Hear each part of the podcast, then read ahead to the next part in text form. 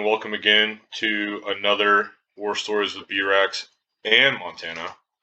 Today, uh, we're going to finish up our Afghanistan rant celebration. Um, and I have to start out, I have a list here of a couple corrections we need to make before we go. Um, the first one is Odom's podcast. It's called So There the Fuck I Was, or hashtag STTFIW. If you're interested in that, I didn't want to, you know, we had to figure that out because I felt like an idiot last time. Um, and then the other one, this is more on topic with what we're talking about, is the documentary that I think you should watch is called The Battle of Marja.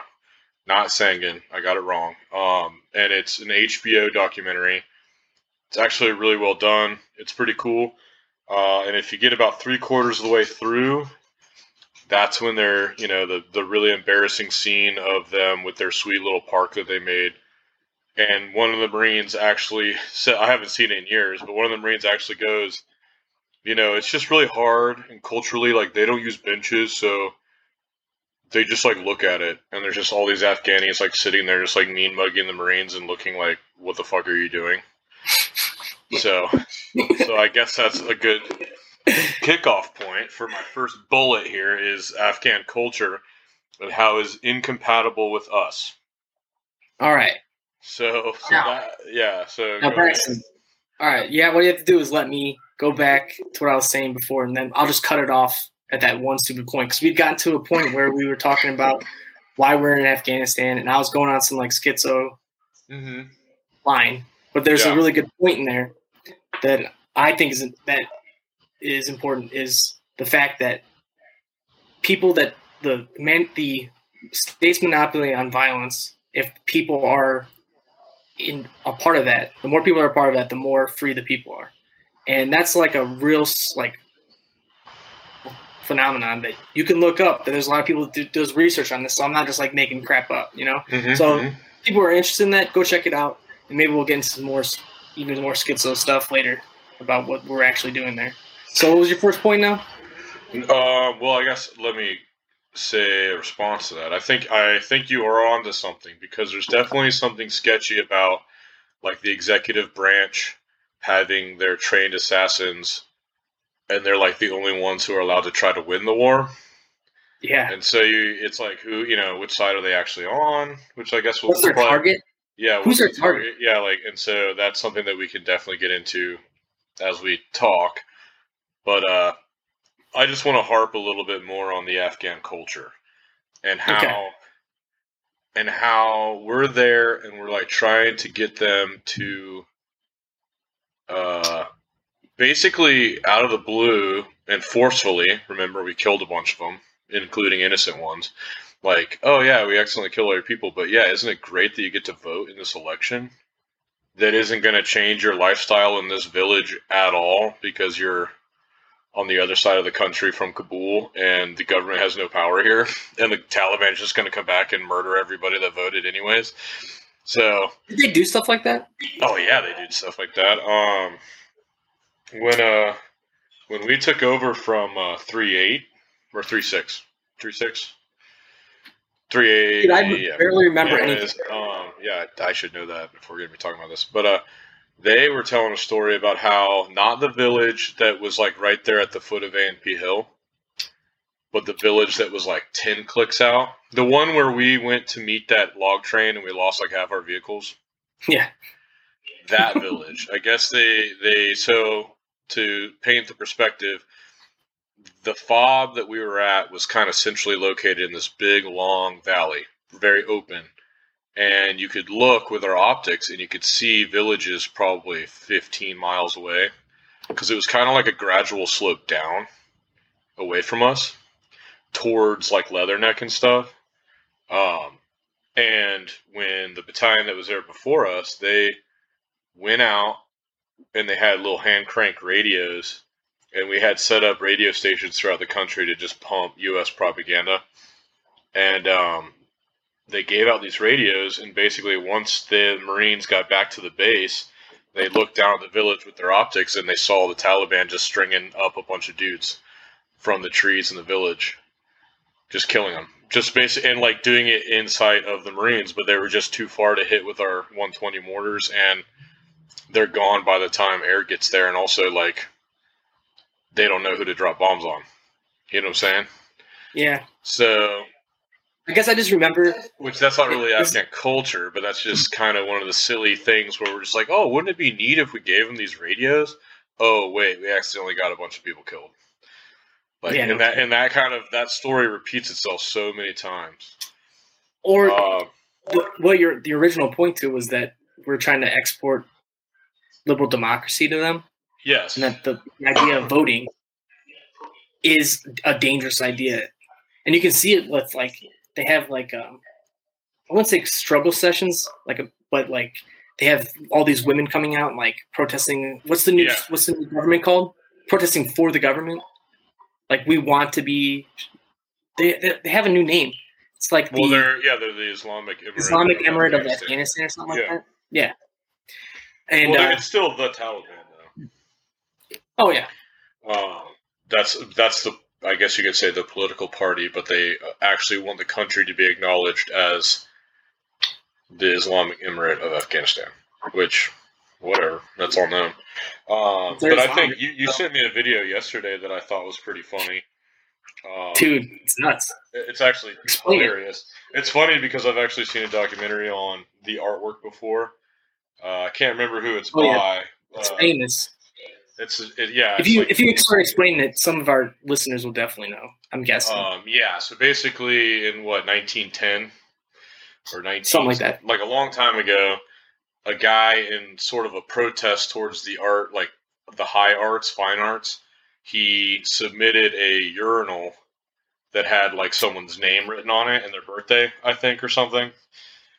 And uh, it's there's a lot of documentaries where say that that was sort of like when artwork started to go to started going down, which this isn't a podcast about that. But why it's funny is that Montana sent me a video where it's the reaction of Afghani women being like shown this artwork. Yeah, they're in a class. Yeah, which they don't even have like British- urinals in that country because the men pee squatting down and they don't even piss. Oh yeah. So let me, let me go it's through a like, little so, bit. like, what is that thing? Yeah, Yeah, they're so they're sitting there, and this British, this highfalutin uh, British woman, feminist. like talking about how this is a, a great case of Western art. And she's like, she even admits, like, you probably won't know this, you women in here. And they're translating it to these ladies. And as they're translating it, you can just see, like, the women, like, one, like, directly looks almost into the camera and just, like, shakes her head, like, what, what is heck? this garbage? Yeah, like which Yeah, what is this? it is garbage. So, um, but uh, yeah, and it's like, well, also, how does that? Like, what about showing those women that is somehow empowering them to think that they deserve rights, or to think they're teaching them art history. So, what I've noticed is that a way that so this is going to get off into a separate tangent, but in the West, like we our our academics are compromised by intellectuals who are almost all left leaning. And if you talk about postmodernists, not just that, just like progressiveness in general, like Yeah. pushing the boundaries, avant garde. And the way they do stuff like that is in art and literature is just by promoting things that are, you know, uh, new and different and modernist. and, And, I uh, would argue degenerate. I, you know, I would argue that too. But in their minds, that's like the basis of car- this literature and art is like the basis of culture. And to and if it's liberalizing for women in the West, it's going to be liberalize, liber, liberalizing in in you know in their context too, which is obviously horseshit because they have a completely different culture who don't focus on their artwork isn't like that. It's I don't know what Afghani art would be, but it's probably closer to the pages on a Quran, like Yeah, I that type it's usually stuff. it's usually their text. or or whatever their textiles are that they make, yeah, like um like their rugs. Yes. So- Uh, So it's, Yeah, it's- it does not compatible. You can't even plug that into their like.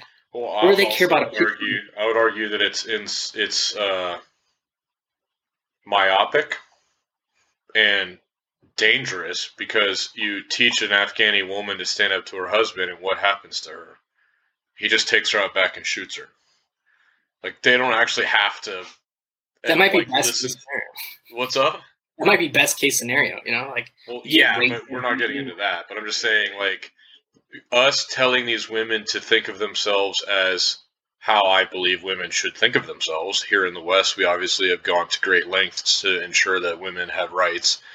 And I would argue that one of the reasons I joined the Marines to fight against fundamental Islam, or whatever you want to call it, was because you know they oppress women. Like they're bad people because they oppress women, is along with a bunch of other terrible things. But when we just tell the women to stand up, it's like I mean, it's like telling a woman who's in a super abusive relationship to like just oh just smack him in the face. You can't like that's unsafe. It's not smart. It's it's stupid, and so and it, it's it just shows another yeah it just shows that we have no idea what their culture is and we as a whole i'm not talking about you and i i'm talking about we as the west just do not understand what they stand for we don't understand what makes them aggressive we don't i don't even think we understand the level of aggressiveness that those people are you know like those people are like hardcore like they'll they'll Oh, yeah. kill they'll kill their own family members if they disgrace the family or if they go against islam it's and this definitely a, it's yeah. a Bronze Age mindset for to an extent. You know, they have some Yeah. modern stuff and they're adapting to it, but they're bringing their religion and their traditions along with them because they haven't been. I mean, you could make an argument that their lack of their lack of like market sophistication or like like or um their geographical region makes it difficult for them to have like westernized things. So like their culture is just stuck. Not, Well, and not also- completely stuck, but but it has been not has not uh, um, advanced as quickly or in the same direction that we have with our you know capital material uh, and our you know industrial Well, it's just our, our idea that you can, you know, you can be rewarded for thinking differently than other people.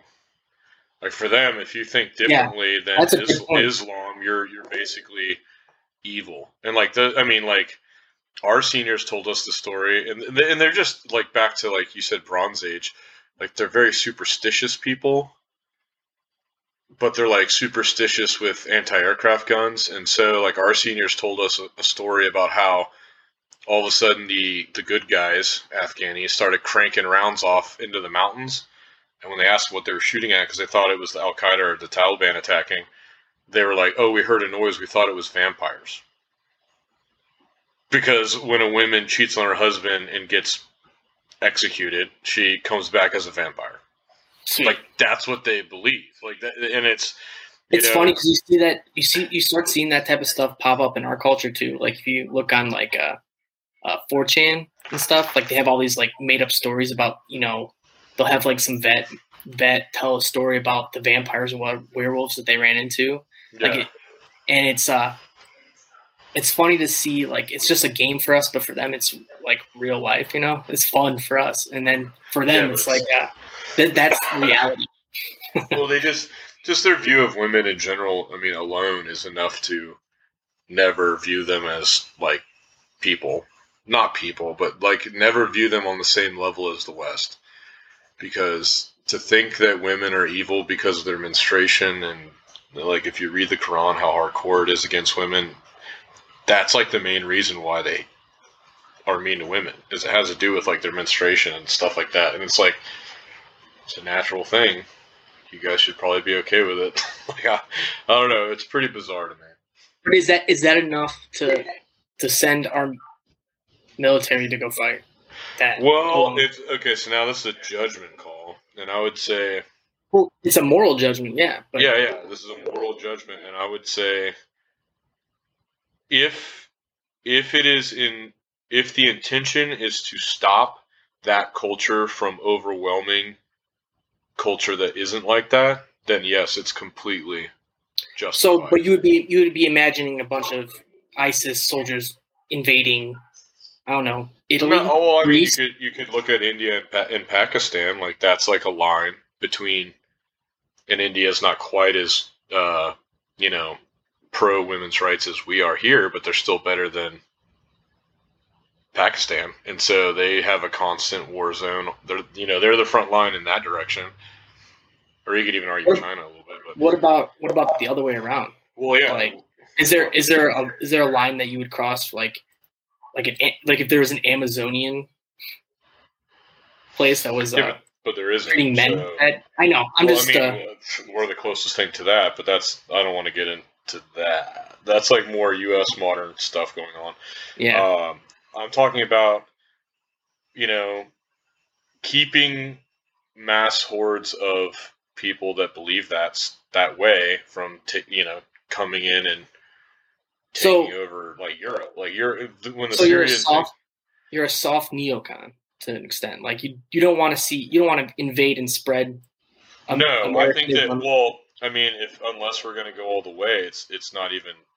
well, what's possible. going all the way? What's Yeah. going on? What's going all the way? like, Like, we like for us to have actually won in quotations Afghanistan, and like you know, my dad got in trouble for this in the in when he was at Future Warfighting Concepts Laboratory, and he basically said when Afghani high school cheerleaders' skirts are as short as American cheerleader skirts, that's when we've won.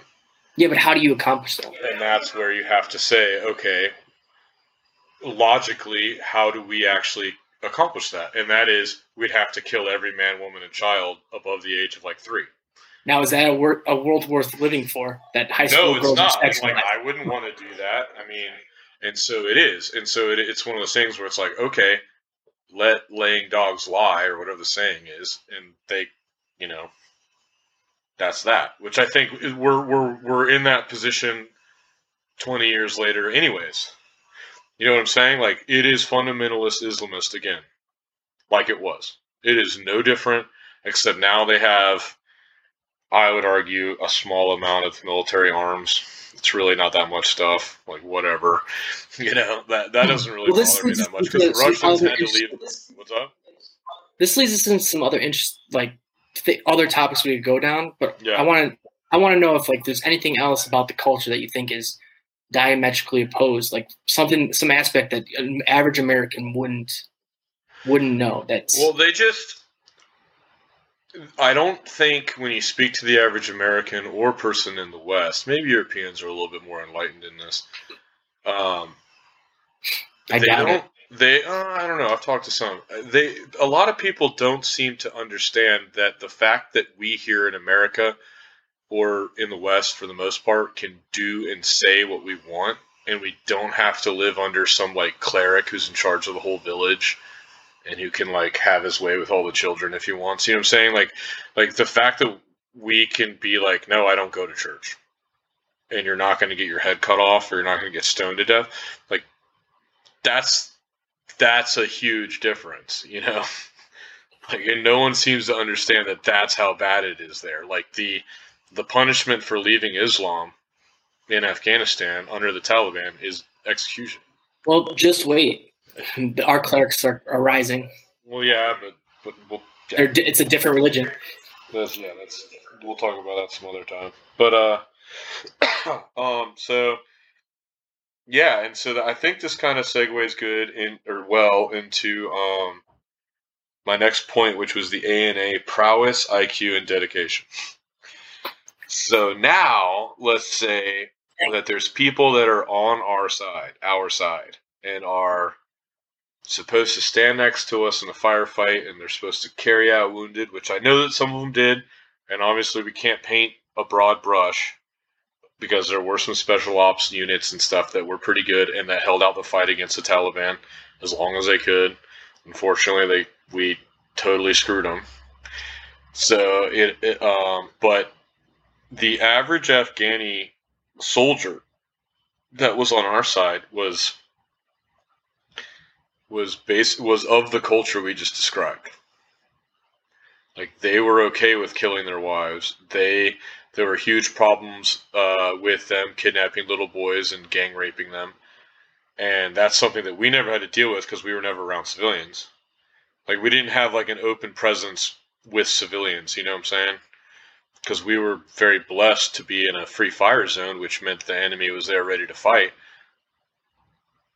And it, it meant that we never had to deal with you know we attacked a few innocent civilians here and there, but it wasn't the stories that I've heard from uh, some you know family members that have been there or people that have, that went there after us, where they really worked closely with the Afghan National Police or the Af- Afghan National Army, and had more of a hands-on approach with the civilians. And there's a good documentary that I'd like to get you guys to watch by Vice, actually. Uh, I mean, I know Vice is kind of partisan hack these days, but uh, the documentary is from t- 2013, and it's called "This Is What Winning Looks Like." I think I remember that. Yeah, and it's it's I think it's so important for for everyone to watch that documentary and Is that the one with the major that's like yeah, there's a Marine major who's like totally like looks like he's playing Russian roulette every night and losing. And he is just over it. And he's like like dude we, we, we keep asking him to stop kidnapping little boys and raping them. And then there's a scene in there where they're actually interviewing the general of the Afghanis, and he says, "Who are they? What are they supposed to fuck? The assholes of their grandmothers? That's what was done to them. It's their turn."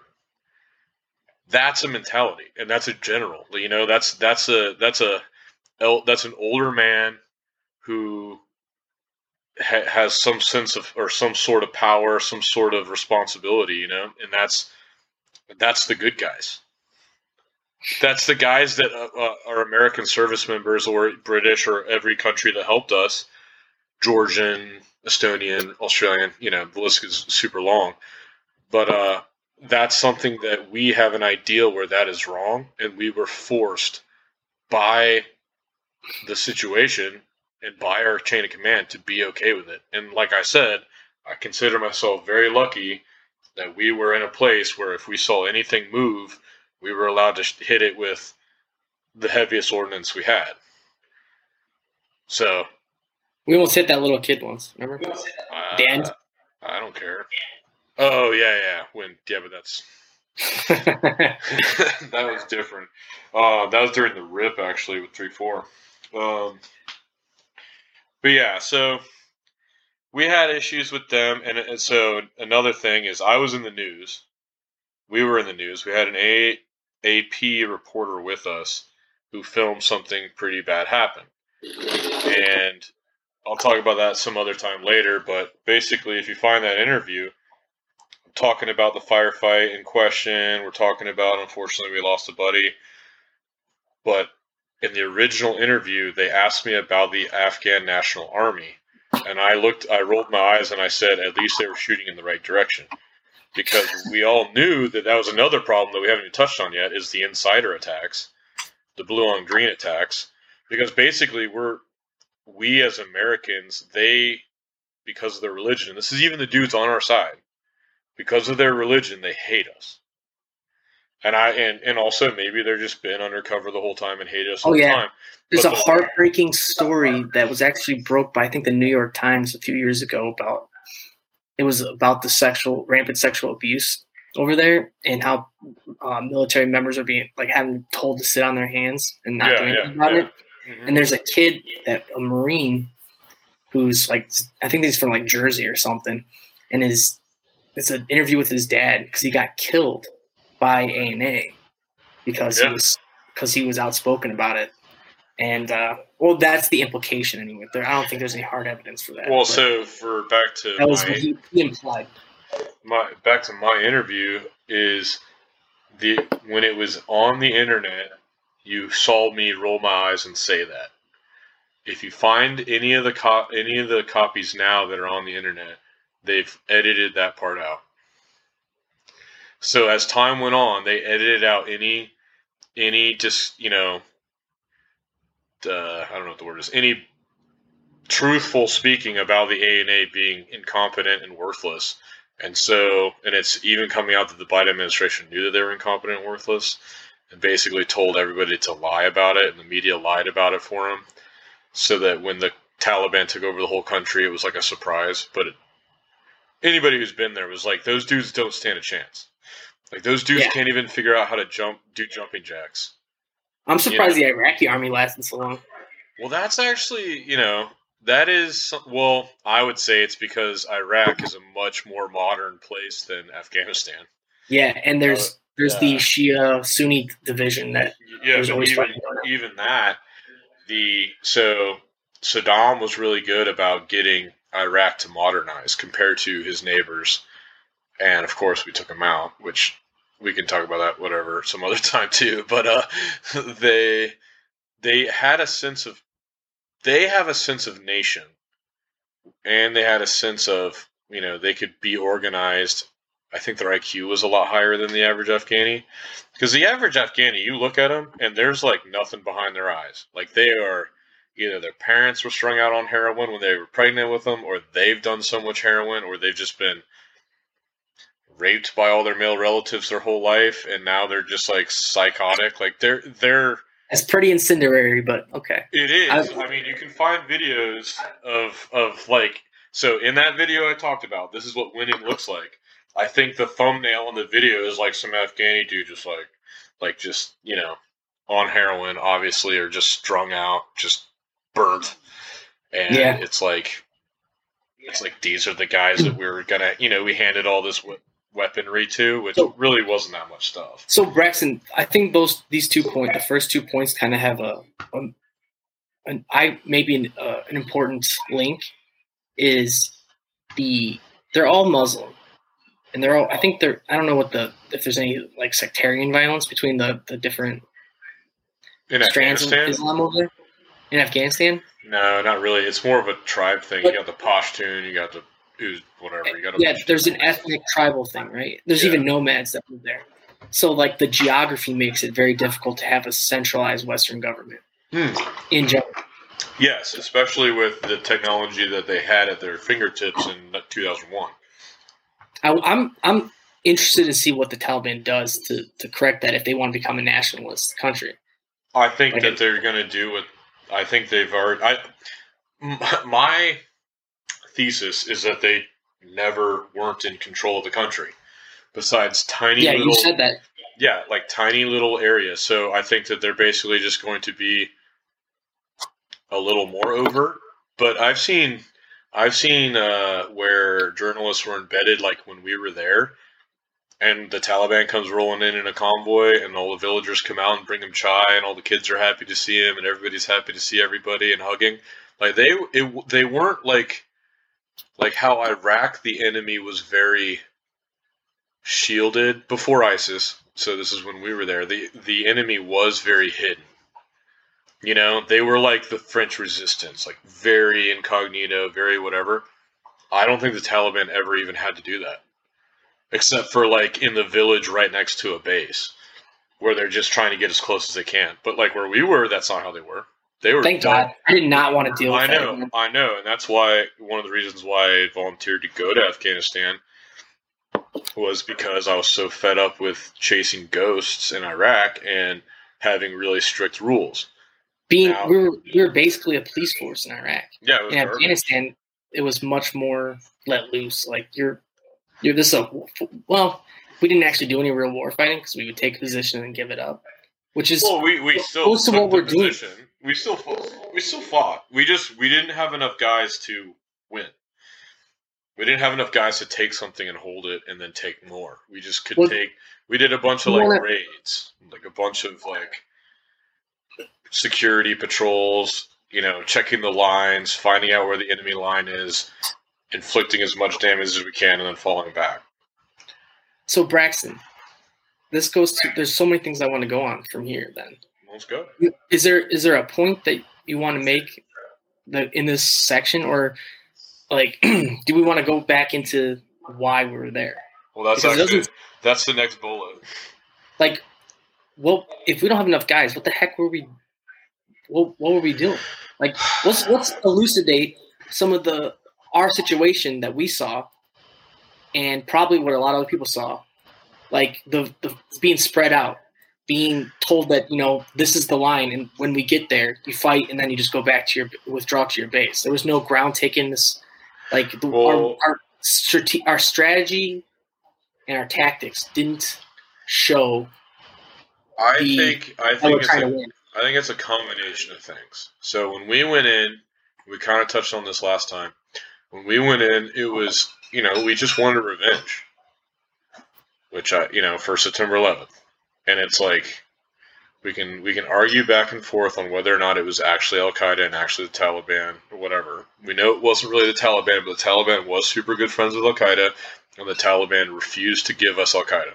So screw them, let's go. But then we had this like fake, fake altruism. I think it's a combination of many factors because I'm not a I'm not a diehard like conspiracy theorist in that the you know the military industrial complex and Halliburton and all these people need you know, they need to Well, make you're- money. You're wrong about that, dude. But, Whatever. You can think what you want, but I think it's I think it's more simple. Just people weren't thinking properly, and it was like, okay, we're here. We decimated this country. I guess we're America. We're the greatest country in the world. You know, we can't ruin our name by just destroying this random third world country and then leaving. We got to help them. And you know, how do we help them? Oh, wouldn't it be great if they were capitalists and had freedom like we do? Yeah, that would be great, but uh, it's not possible. And I think that we both Iraq and Afghanistan, we we just didn't go in with enough guys. We and like I said, so what do I consider winning is either we go in, we waste a million people, and then we leave, and that's our mission. And in state, we go, good job, guys. We had pretty low casualties, and we killed tons of Al Qaeda dudes. All right, cool.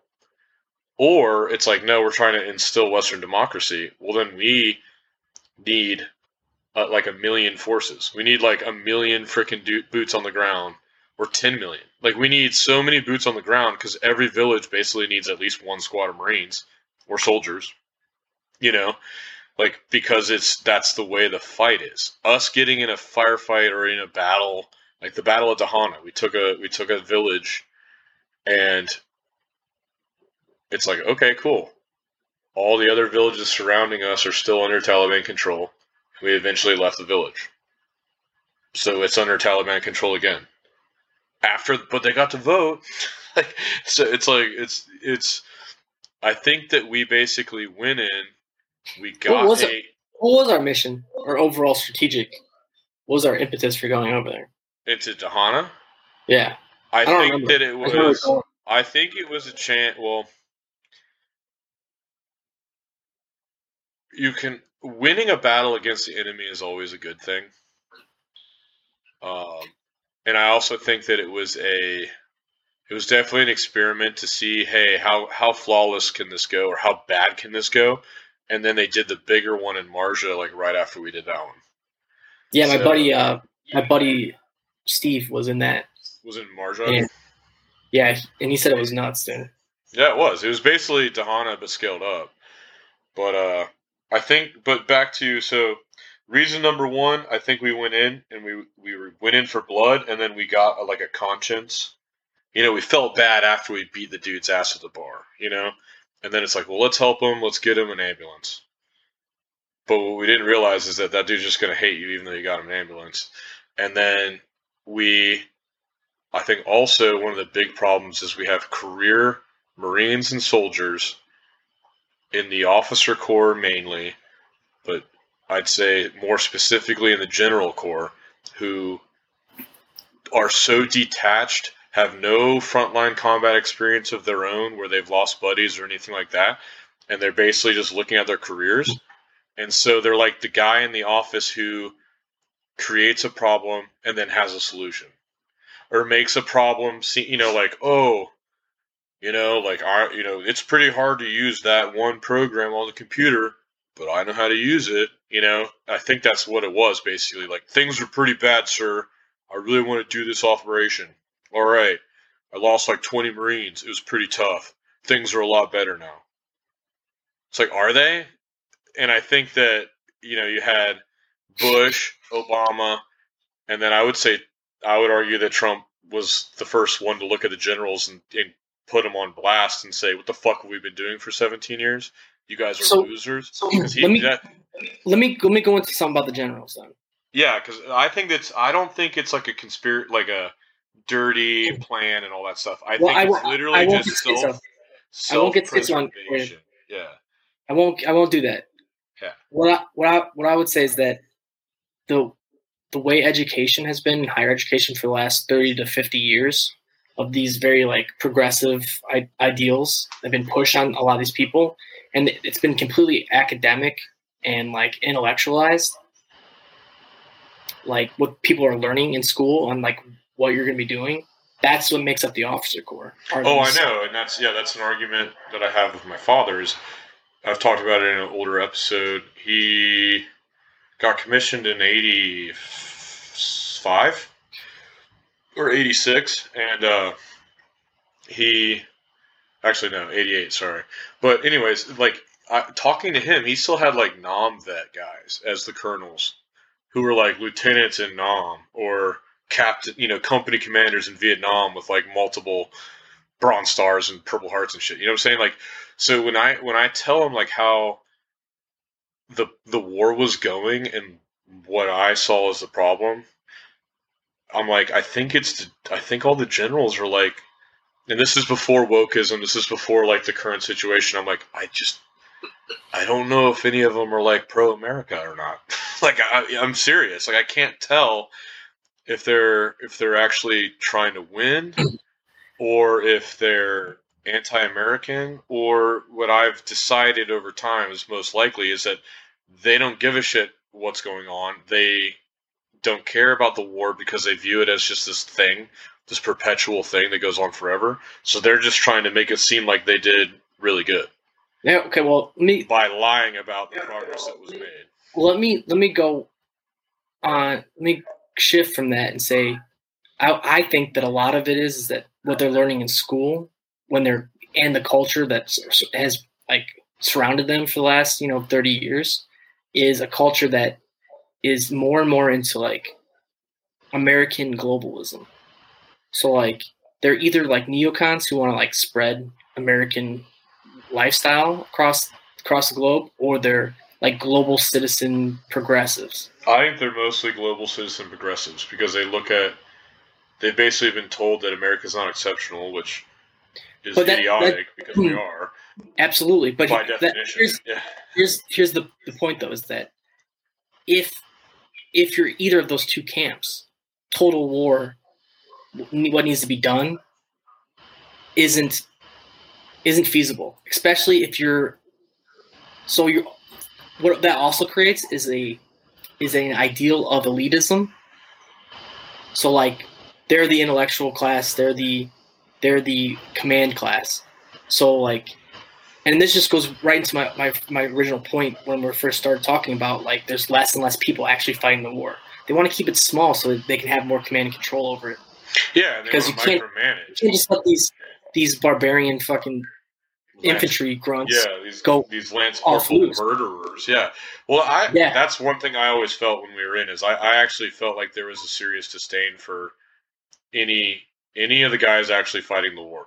I felt like like when I went to Baghdad in Iraq and I ran into like sergeants and stuff when I was a Lance Corporal, like the vibe was very negative towards us. And you could I mean you felt it even in K Bay. Anywhere you were, you'd have pogues just like hate on you when you didn't even do anything to them.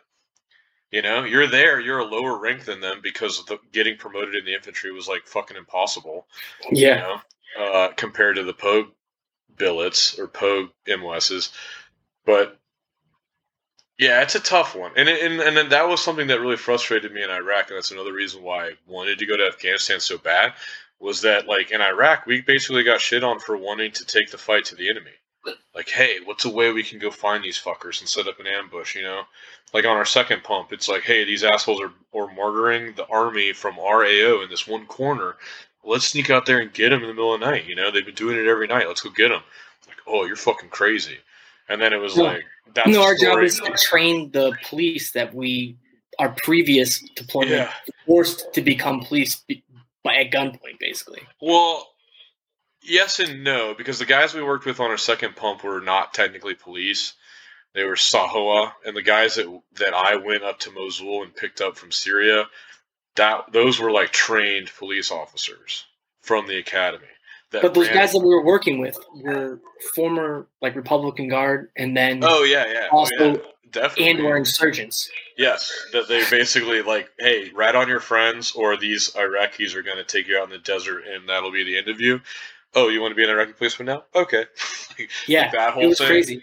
Yeah, which Crazy. It was crazy to watch the transition from this being in the surge and doing that to people, and then being with the people, the, the ilk of people that we had just recruited, and they're just like yeah, it's really weird was shit. Yeah, very bizarre. Uh, but so I mean, yeah, I don't know where we're going with that, but we um The generals. Why? Oh, the generals, yes. But I think mainly it's because the generals want a Legion of Merit fucking medal, and they want it to say, well, he commanded the fucking whatever MEF or whatever Well, it was. He though, he, Braxton. he progressed the war. He progressed Afghanistan, and he ensured an election ballots were cast. It's like, okay, we could see 12 villages from our position in Afghanistan and one village voted. But Braxton, here's the problem As, with that. as far as we could see. I mean, Like, you're, you're- Braxton, you're right about that. But the thing is that that's a phenomenon that's been happening for since we've been writing things down. Like, look at Rome. That's Yeah, the true. only thing they did it for was for the glory, basically. Most which, which I'm all right with if you if you stick up for your guys and allow them to do what's necessary to win. I mean, Chesty Puller, that's what they say about him was that he was all about the glory, and Patton is all about the glory, but he still did See- everything in his power to kill the most Japanese or kill the most Germans. So here's so here's where I get the conspiratorial stuff from is from because I'm a I'm not a Chesty Puller. I mean, I like Chesty Puller, but I'm more of a Smedley Butler dude who's like Akami. war's a fucking racket and i think there's a there's an incentive for for lobbyists in our in our country and government politicians to send us over there to waste resources now the, that that doesn't really speak to the generals part i do think the generals actually are just highfalutin um um what's what i'm looking for elitists Oh, they're definitely a- yeah, for sure. They're elitists They're elite. and they're and they're uh like they don't take criticism very well. And See, they're I- not they're not they're elitist to the to the extent where, you know, as a twenty two year old Lance Corporal, you could look around and be like, We don't control this country at all. But they're they just don't accept that. and i would put that as a product of their education of Of course. I mean, you t- you talk to. I mean, in society, you talk to this. You've been to college. I've been to college, but I'm not done yet. Like, yeah, people definitely get a weird chip on their shoulder when they've graduated from college, and it's kind of like, are we talking about like economics here? Like, uh, have you ever had a hardworking job? No. So, you, so you don't really know what you're talking about there. Maybe the proletariat doesn't need your help there. Bougie Yeah, motherfucker. yeah. Like, but that's but that's the same thing with these these the generals in charge and this is where you can say like you know because like our, our company commander i felt like he he had our back i think and he So- want, so he that's wanted not us to kill as many people as we could That's the, not here go there, Braxton. What what was our point? What do you think, from the general's perspective, was our point of being there? What why did we stay in Afghanistan for twenty years then? i think for them it was just decided by the politicians that were still there and so they they did their job and maybe tried to mitigate casualties as best they could but if you're doing any operations against the enemy you're going to take casualties All right, so then that leads us to the politicians. What's their motivation? I so I think that there's this neocon thing you're talking about. I do think that the politicians are like, you know, they read a report from the generals and they're like, "Oh wow, women have voted in Afghanistan." Now That's isn't- American as fuck. yeah, but there isn't like a there isn't like a hey, 0.001% of women voted in Afghanistan. It just says women are starting to vote in Afghanistan. That's progress. You know, and I'll get reelected if I'm pro America, pro freedom around the world, and maybe I can get some of those crazy purple haired feminists to vote for me even though I'm a Republican because I'm pro this, you know? All right. Well, I think, well, I think everything I think a lot of this just boils down to career preservation. Sure. Well, I I want to go down the story of neocons then.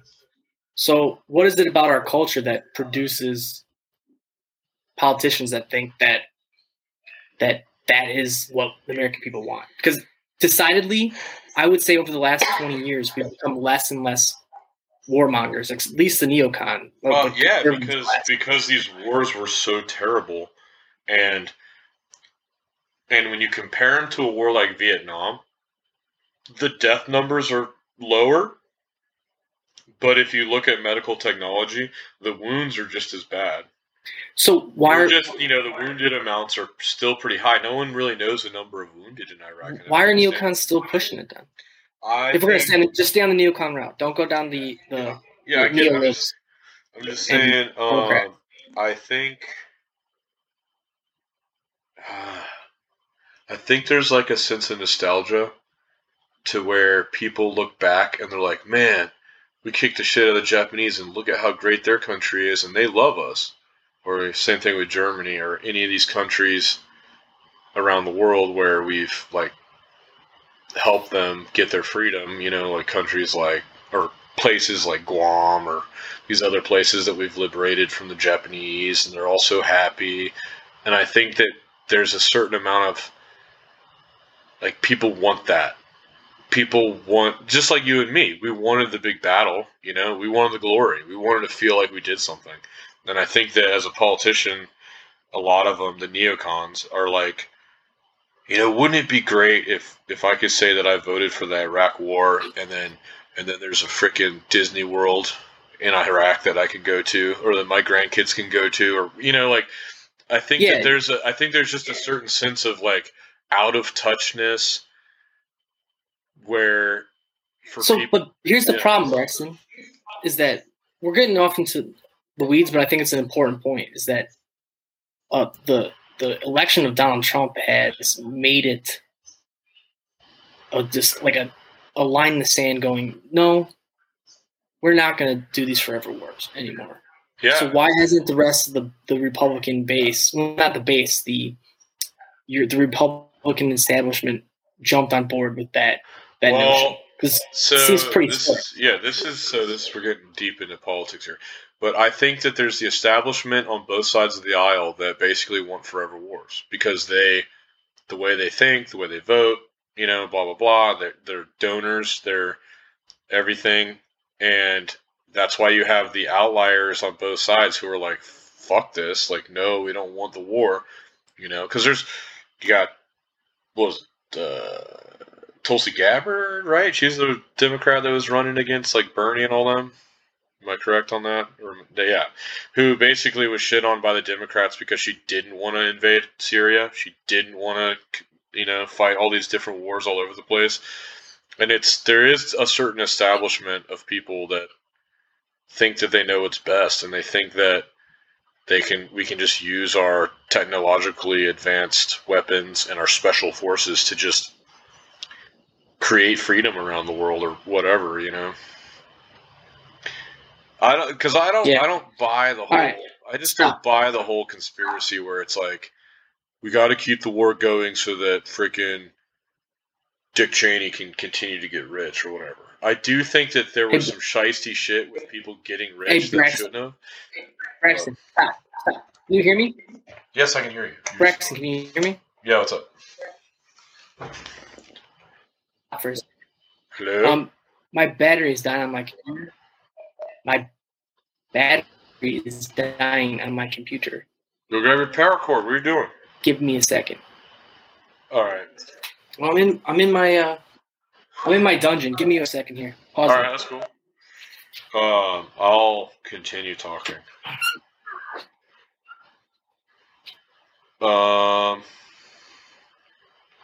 what was the other thing? I do, but I do also think big time that the media has basically been told by the government or something that they basically perpetuated the lie and tried to make it seem like there's progress going, or it's maybe just for numbers because they want to make it seem you know, make people keep tuning in, make it seem like it's going to work out. So I don't know. Pause. Oh, here it comes.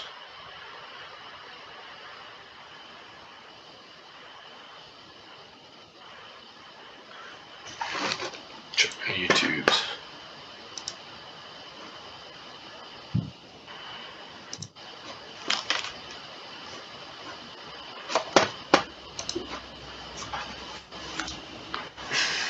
So this is two episodes in a row that uh, Montana has not planned properly to keep flowing well. I'd like to point that out. What are you cutting out? Nothing. I'm cutting nothing out.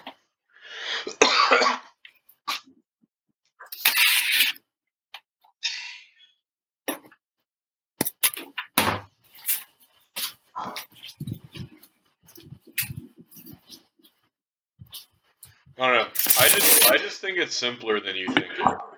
I just think it's more just like people are stupid. People don't have the balls to look at the president and say we're losing, or you know, look at the general Well, and say now "Sure, listen, this Bra- is stupid. That's what I think. Braxton. Braxton, what I'm saying is that the conspiracy theory stuff is simpler than what you think it is too. And they those things aren't mutually exclusive what you're saying and True, that's true. the MIC, the military industrial complex. Because what you can do is just have you have these all these people, these neocons. Hold on. You have these neocons and these uh, globalist progressives who have these high ideals, and then you just have people that have making trying to make money, use them. You know what I mean? Like there, ha- you don't have to. Not everyone has to be in on the conspiracy. It's just the nature. I mean, we we can get into like how society works, but we don't really want to go down that path all the way yet No.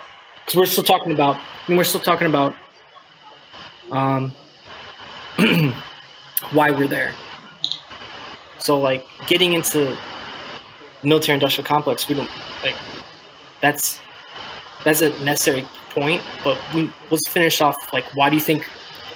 Why do you think leftist how leftist politicians still are pushing for this? Well, I think a lot of them are doing it just because Trump was against it. I think that these days, um, because all the same politicians were like anti-war when when uh, Bush wanted to go, but then now we're there and we want to get out, and then all of a sudden they all like want it. That's how you know. Some, I guess that's one thing that makes me say, hmm, is like in Syria when you had the media, the right and the left all agreeing that we should invade Syria and Trump said no, which he actually did some shisty shit where he said he's he told all the all he told Pelosi that they were gonna that we were gonna invade Syria, and then there was a hidden camera that caught her and uh, Schumer like celebrating out in the parking lot, and then he's like, actually, I changed my mind, and we didn't. That's when he just like sent like a few cruise missiles to a air base that we told them to evacuate, so that we didn't kill anybody. I think we killed like one goat herder that wandered onto the field, but whatever. Um, so I, I think it's just as simple as saying "screw Trump, we want to stay forever," and because like the way that we did the pullout, that's one of the big theories right now is that the reason we left Bagram first was because that was part of Trump's deal with the Taliban was to keep Bagram forever and basically make it into like a Gitmo because you know how Guantanamo Bay is like a war zone. It's part of Cuba, but we have it basically super well defended. We were going to do that, but with Bagram Air Base, and then we were going to use that as a base of operations to go all around the region and whack fucking ISIS and not the Taliban, but to whack different like Braxton, Islamist. Are you saying? Are you saying there's a conspiracy? No, it's not a conspiracy. I'm saying that when uh, when Biden took over and basically took the plan for withdrawal and threw it out the window, and made it a point to leave Bagram the way that we did, there are people that think that it was a fuck you to Trump. Because the That's Taliban a- was cool with us staying there. They were like, yeah, That's a retarded. That's retarded though. Why would they? Uh, why do they care enough about- president's not retarded right now. Do you think You in think- the generals that hated him because he basically put him on when he took over? He did. He called. It, it just came out recently. Steve Bannon was talking about it that he he pulled all the generals in and he talked to them like how you and I are talking about the generals. He said, "You guys are fucking losers. What are we doing? How do we win? What are you like? What are you occupying your time with?" Which is something that you and I used to freak out about because it's like we're we're getting forced to learn MCMAP martial arts like in between patrols and like when, when there's outgoing artillery or outgoing fucking mortars you know it's like it's just so stupid. So Yeah. stupid so then actually that kind of goes into how we fought. That's the next bullet. So how we fought was as if we took the pubs that were written for counterinsurgency from centuries of fighting insurgencies, which the Marine Corps has done, because a lot of people don't know that like 95% of the Marine Corps' combat has been counterinsurgencies throughout South America, the Caribbean, the Philippines, like all over the place. So, uh, at, in Lebanon in like the 50s and China and all sorts of different What's places. that fancy word, Braxton? Asymmetrical warfare. Yeah, basically, and like it's like they took everything we learned from all those wars and just decided to do the complete opposite. Like you have to have overlapping areas of responsibility, and this is where our first pump, I think we actually did do a pretty good job, because like the city, we actually overlapped with Echo a little bit to the north. Like there was the river, so we couldn't really overlap with Fox Company on the other side of the river, but we did our best, you know, and we actually flooded the streets with dudes like you have to do. But for us, it was like we were just out there alone, where they had to airdrop our supplies to us with parachutes, and they expected us to change the culture around, you know, change anything around there, or even even dislodge the Taliban from like 800 feet or 800 yards in front of our posts. You know what else I find interesting about Iraq? There's a difference between them and Afghanistan, maybe. And I don't know much about the Afghanistan population as much, anyway. Just the big stuff. But we had people that spoke English and then were Western trained. Yes, yes, Mm, or or just Western educated, like the the lady that went to Ohio State. It was just like some The lady that went to Cambridge. yeah, she went to Cambridge just- or Oxford. Or, yeah, they're just like some Iraqi dude's wife, and they're like Ivy League educated or or Big Ten educated. like, well, Yeah. like that's interesting. Yeah, Afghanistan is not like that. At least from you know from what I've gathered from the little bit of time with the civilians that I got. So yeah, I don't know. the the fighting thing that I mean this always brings me back to why we're there because I think I mean as much as I would like to shit on the generals like if the point of the war is to actually if it's actually to beat the Taliban and change the culture then like you said you would need 10 million people on, on boots on the ground Yeah, the, uh, the generals cannot be that stupid. These are high IQ people. They may be Well- misguided, but they're Well, high, they're see- definitely intelligent. Well, that's see, that's where my my father and I just go head to head because he was obviously an officer and I wasn't, and he's like, "You're just jealous," and you know, you lance corporals are all just assholes and blah blah blah. Which I got We the are. sergeant asshole, which we are, but uh, we um, but there is there's something to that, and that's why I think it's more cowardice, and I think it's basically like, yeah, the general looks around. But I actually, so What, how is cowardice? Uh, that doesn't make sense. What are they afraid of? losing What are they their afraid of? job, losing their job. Why would they lose their of job? Marine Corps? Because if they, if a general went to the president, maybe not Trump, but if a if a general went to Bush or Obama and said, "Sir, your plan isn't working. This is terrible," which I guess there were reports because there's the not the Pentagon, yeah, the Pentagon Papers, right, or whatever. Those are old.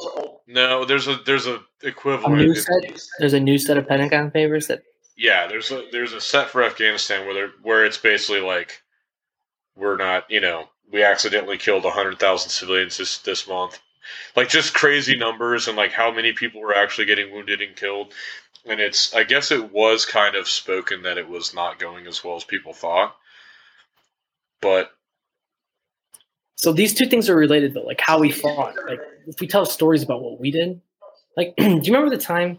So we, and this goes into my my schizophrenic like schizoid conspiracy theory stuff. We had that guy flying a Black Hawk.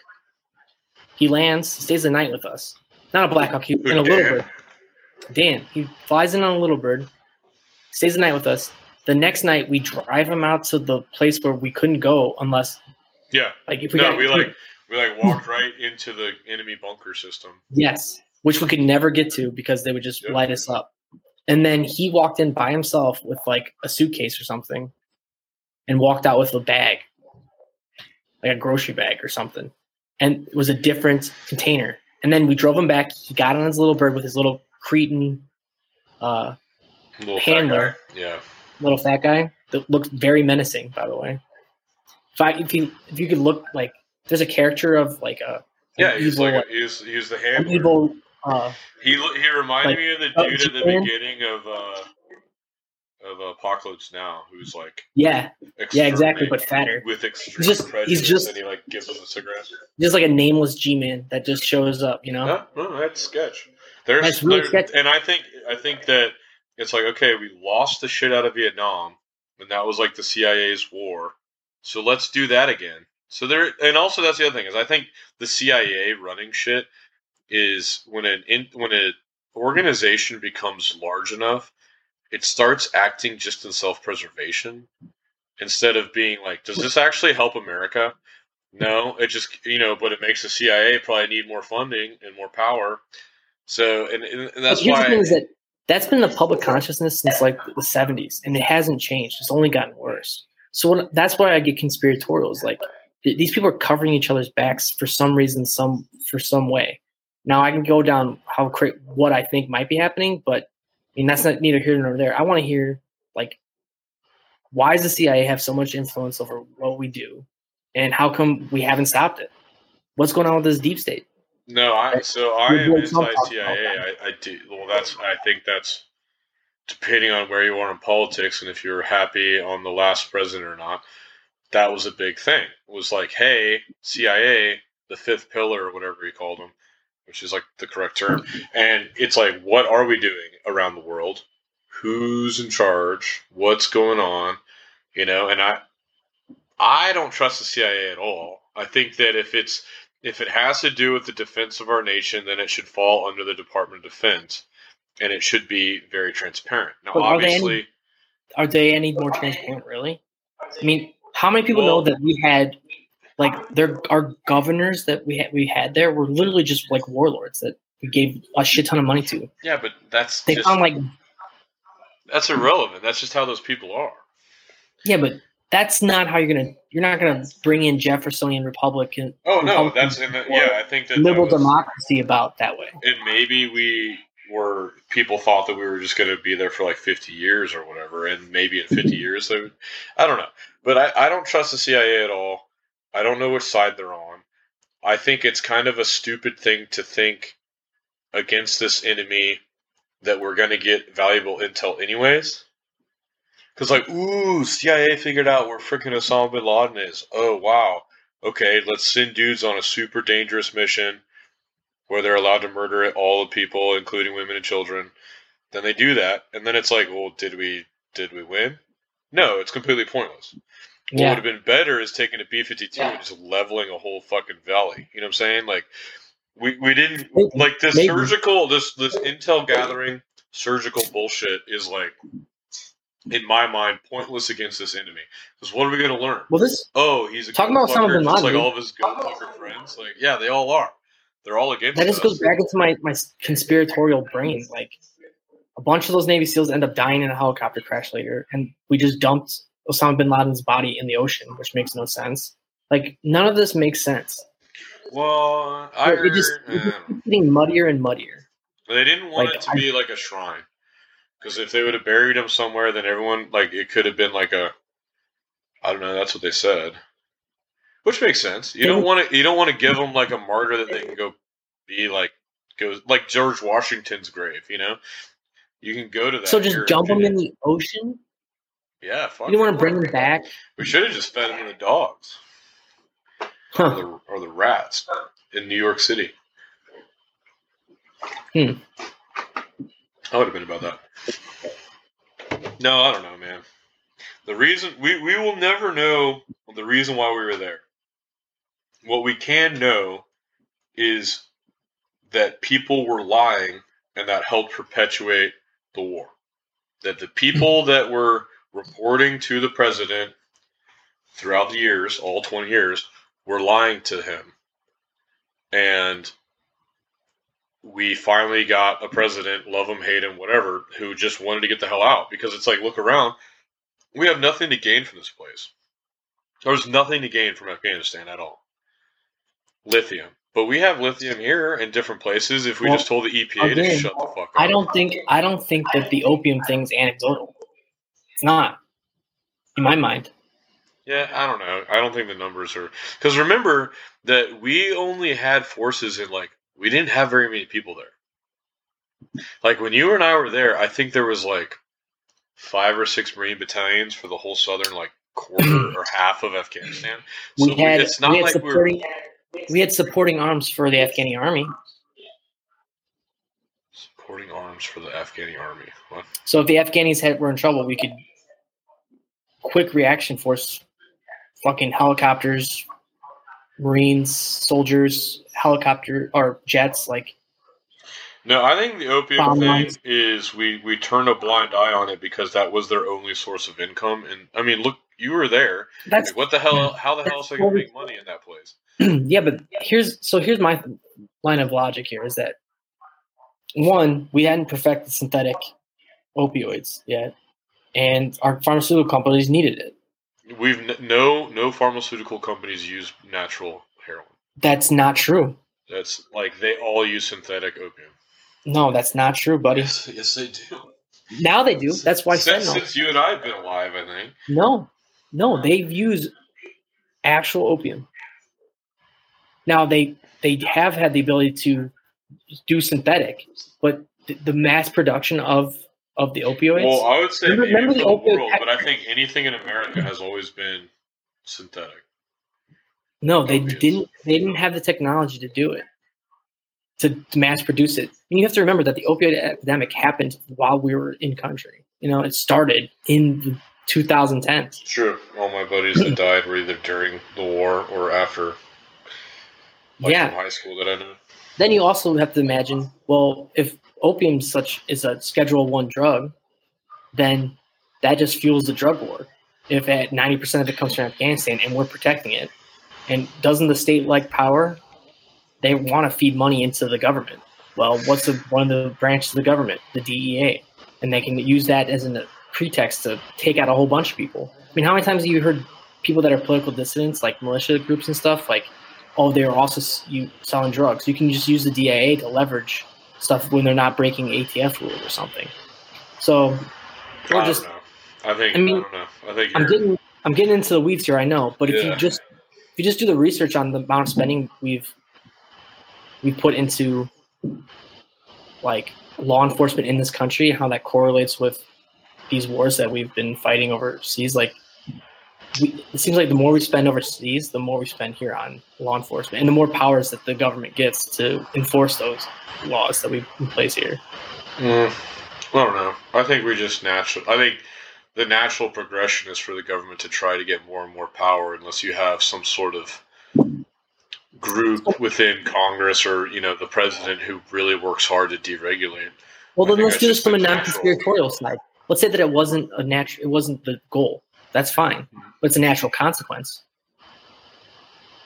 Yeah, but I don't think the opium has anything to do with that. Is what I'm saying. Because I don't. Okay, well, it might not directly.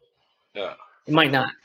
But that's just one more. That's just one brick in my conspiratorial wall. Like, there's a whole bunch of other things, like the fact that there was lithium, like the fact that we were state, like Afghanistan's right next to Iran, and it's pretty close to China. And Russia. No, that's that's definitely a thing. Is that a lot of people think it was just a, a way to get a base in Manas in Kyrgyzstan. And go back to the MIC. People make a lot of money that. Rich people make a lot of money doing that stuff. in the, the MIC. The military industrial complex. Oh, yeah, I'm not. you I'm make a lot of money. I mean, Braxton, Yeah, Go- people make money out. So Yeah, yeah, there's Braxton, lobbyists who Braxton, stop, want war, perpetual war so they can sell the government bombs and stuff. I get that. It's not more than that though. Braxton, go ahead and tell, retell the story of when you went to uh, Kabul in Iraq. Not Kabul. Um, what the hell is that city up like, north? you know, Bag, uh, Mosul. Mosul. Tell them about all the crap they had in Mosul. That's I've billions of dollars worth of stuff. I've talked about it on the podcast before. Yeah, no, All right, I'm going to step away for a second, but I want you to talk about that and think about that for a little bit. No, no, I got you. Like I got you. It's just that I think that that again is just Pogues and the generals wanting to make it as like like the quote from Apocalypse Now. The more they try to make it like home, the more everybody missed home. I think that they basically were like you know, it's terrible that our Marines and our soldiers have to fight this war, but let's really make sure that they have a comfortable time doing it. But what they didn't realize is that that's just the rear echelon motherfuckers getting all that shit, and us were we were up there on our first deployment, and I would argue our third deployment, we didn't have any of those creature comforts. And I didn't want them anyway. I didn't either because it's pretty fucking stupid. Yeah, that's. I mean, that's again. That's how we. One of the reasons I think that we never really did anything was we should have had. Bases should have not had any of that stuff, and we could have cut down on the amount of dumb, like pogue motherfuckers that we had. Like every, if you're in a war, it should feel like you're in a war. You know what I'm saying? You shouldn't be freaking in your air conditioned can Who's that German at- soldier? looking at horses to buy with your wife, and then you know go on a mission to kill some Taliban dude. Who's that? Who's that German? Off? He's an uh, old soldier. He's pretty problematic. Ernst Jünger? No, not. Who? What did he write? All spy Ooh. on the Western Front. No, no, no. I can't remember. To look. No, it wasn't. Well, Rom with that too.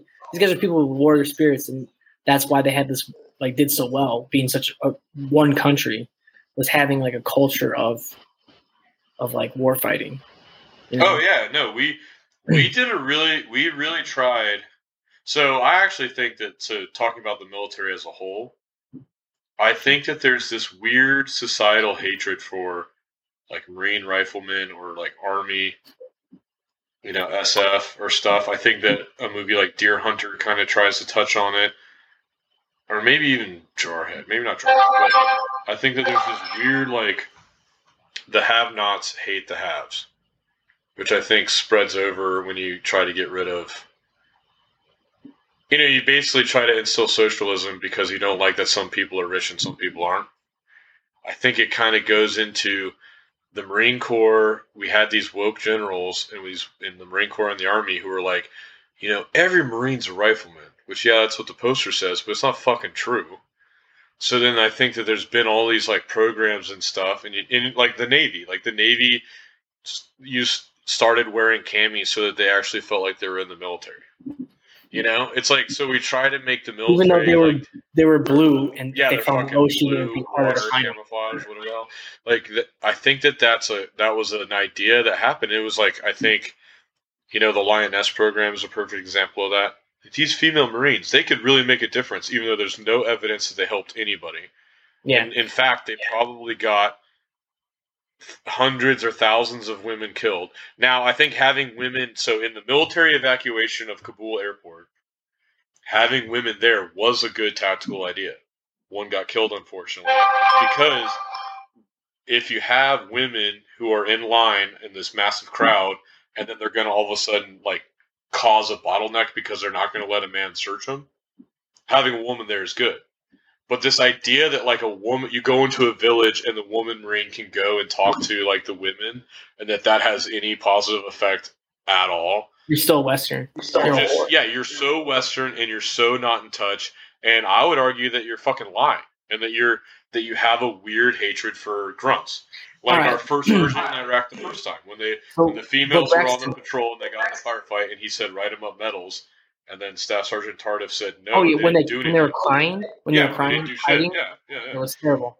Anyway, so that reminds me. This makes me uh, um, think of something.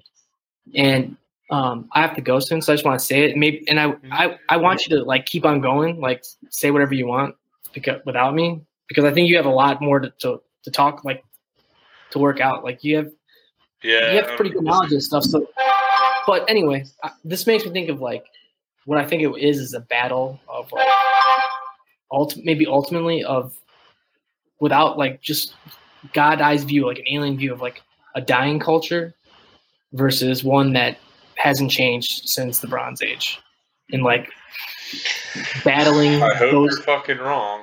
I hope you're wrong. I think just- I'm right, unfortunately. yeah, this dying culture trying sometimes I think you're right too, but I just think I Trying think to I think have a foothold still.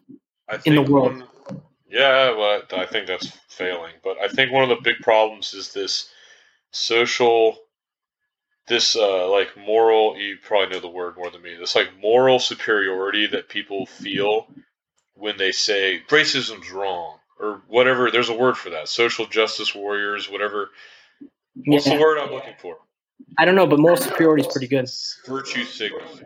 Virtue Yeah, signaling. virtue. I think Mhm. that basically you have a general who's like, wouldn't it be great if women could do all the same things that men could do in the Marines? And then they feel good about themselves. And then it's the same kind of feeling they it for say, every situation. Just do that yeah, but for everything, yes. Like, Yeah. like these dumb grunts, they're animals. They get drunk, they fight. They're always getting in trouble. You know, they're banging chicks and causing problems and all this stuff. Like, I think that there is like a weird sort of like, like uh, hive mind dislike for them, for us. Well, and that that comes from our culture though, and what's gone wrong here, which Yeah, is it's like, which I think is intrinsically, inextricably linked to why we lost the war and why we were there in the first place. Is are the is the backwardsness and the crumbling, the degenerating of our of our culture. There, and so Afghanistan and our culture are, are they're one thing together. Like no, I agree. It's all connected. Yeah. It has to do connected. with it has to do with like the communist indoctrination of our children in colleges and in school. It has to do with the communist indoctrination in our officer corps of the there's military. that too, and I But would argue there's a now, whole bunch of stuff too. yeah, and the There's- weird like There's a bunch of sexual, stuff. the transgenderism and stuff that's being forced on our young our young soldiers Well, and marines. I would also argue our standard of living, our creature comforts, our our uh, our incessant need for you know material. Oh yeah, it's Um, all connected. We got to um, get back to like how we felt in the early 1900s. In certain ways, Yeah. not in every way. There's obviously Maybe we can certain talk about that later. I have to go, Yeah, Braxton. there's- Maybe we can talk about that later. All right. All right, hey, that's part two. We'll probably do a part three, and that'll be it for Afghanistan, and then we'll get back to telling stories. But uh, thanks for listening if you made it this far, and uh, yeah, see you next time. Bye.